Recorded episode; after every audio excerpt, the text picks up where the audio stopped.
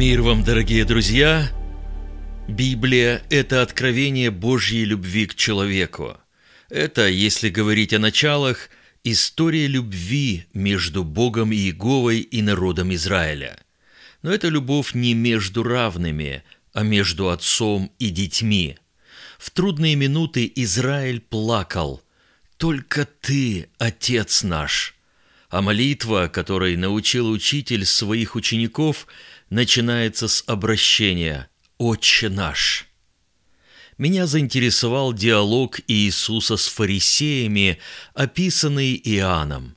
Разговор был непростой. Иисус поставил вопрос неожиданно и прямо «Кто ваш Отец?» Все фразы из этого разговора взяты из восьмой главы, но я систематизировал их в таком порядке, чтобы можно было яснее проследить процесс подмены отцовства. Нет любви, нет отцовства. Ничто не заменит любви отца, ни подарки, ни справедливость, ни, если говорить о нас, служителях, объяснение важности служения – но если нет любви, то нет и сыновства. Сын, который берет свою часть наследства и уходит в другую страну, фактически делает первый шаг в сторону чужой семьи. И Иисус эту мысль выразил следующим образом.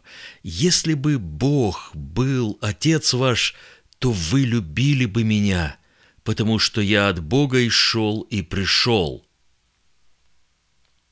Израиль плохо понимал действия своего Бога в пустыне. Почему нет воды, еды и вообще так долго все это продолжается? На каком-то этапе они изменят Богу в пользу скинии Молоха и звезды Бога Римфана.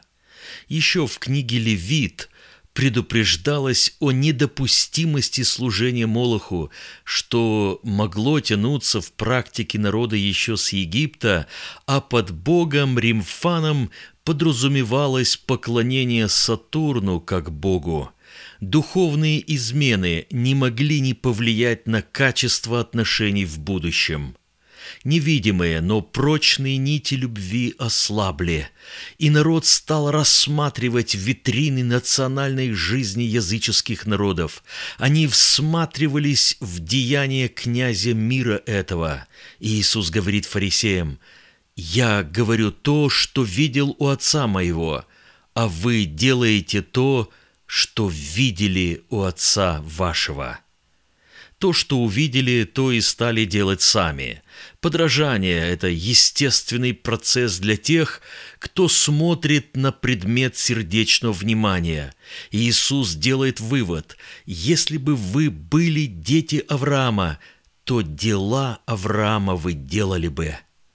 С приобщением к языческой реальности и подражанием их образу жизни ушла одухотворенность и воцарился плотской образ мышления.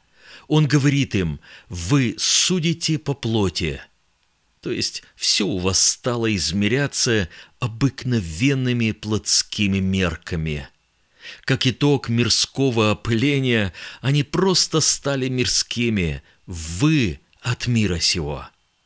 Ничего светлого и духовного, как будто не было патриархов и пророков, Синая и Первого Завета.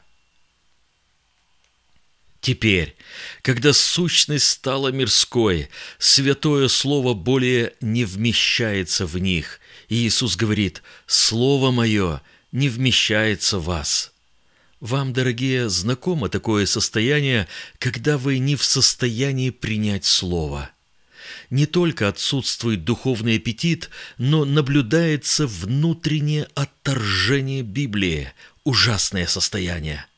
Господь объясняет причину непонимания между им и этой группой людей. Почему вы не понимаете речи моей? Потому что не можете слышать Слово Моего.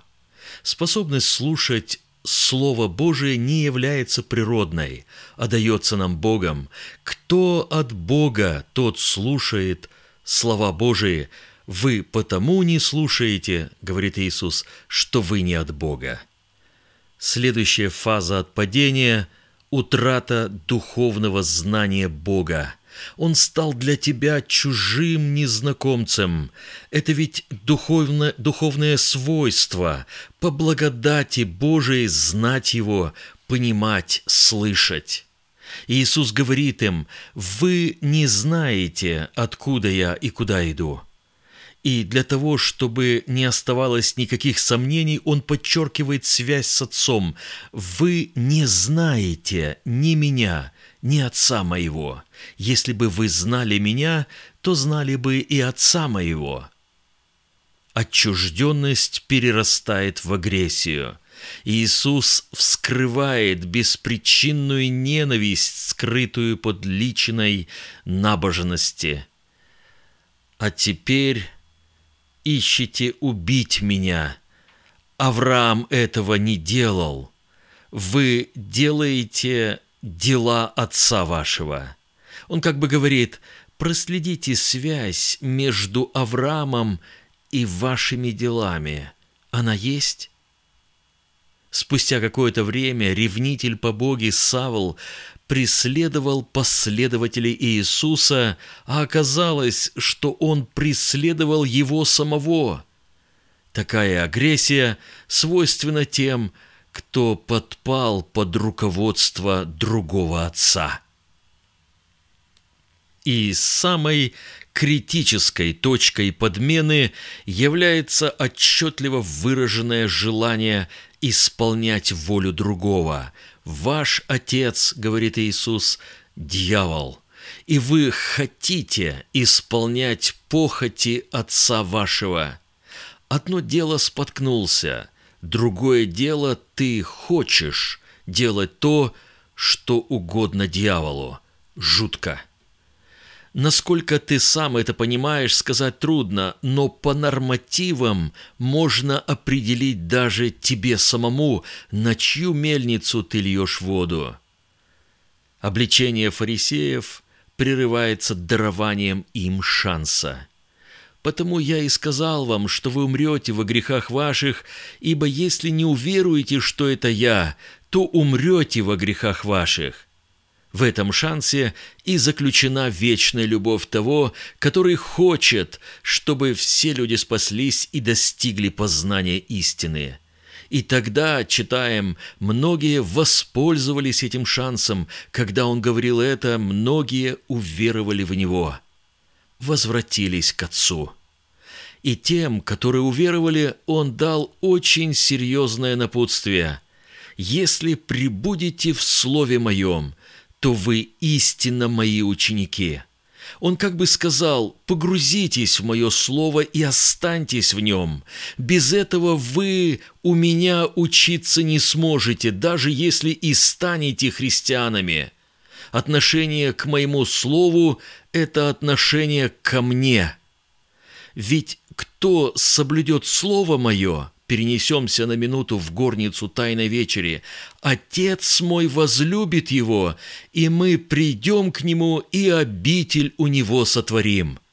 Таким образом, возлюбленные, и устанавливаются наши отношения с нашим Небесным Отцом, и никак иначе.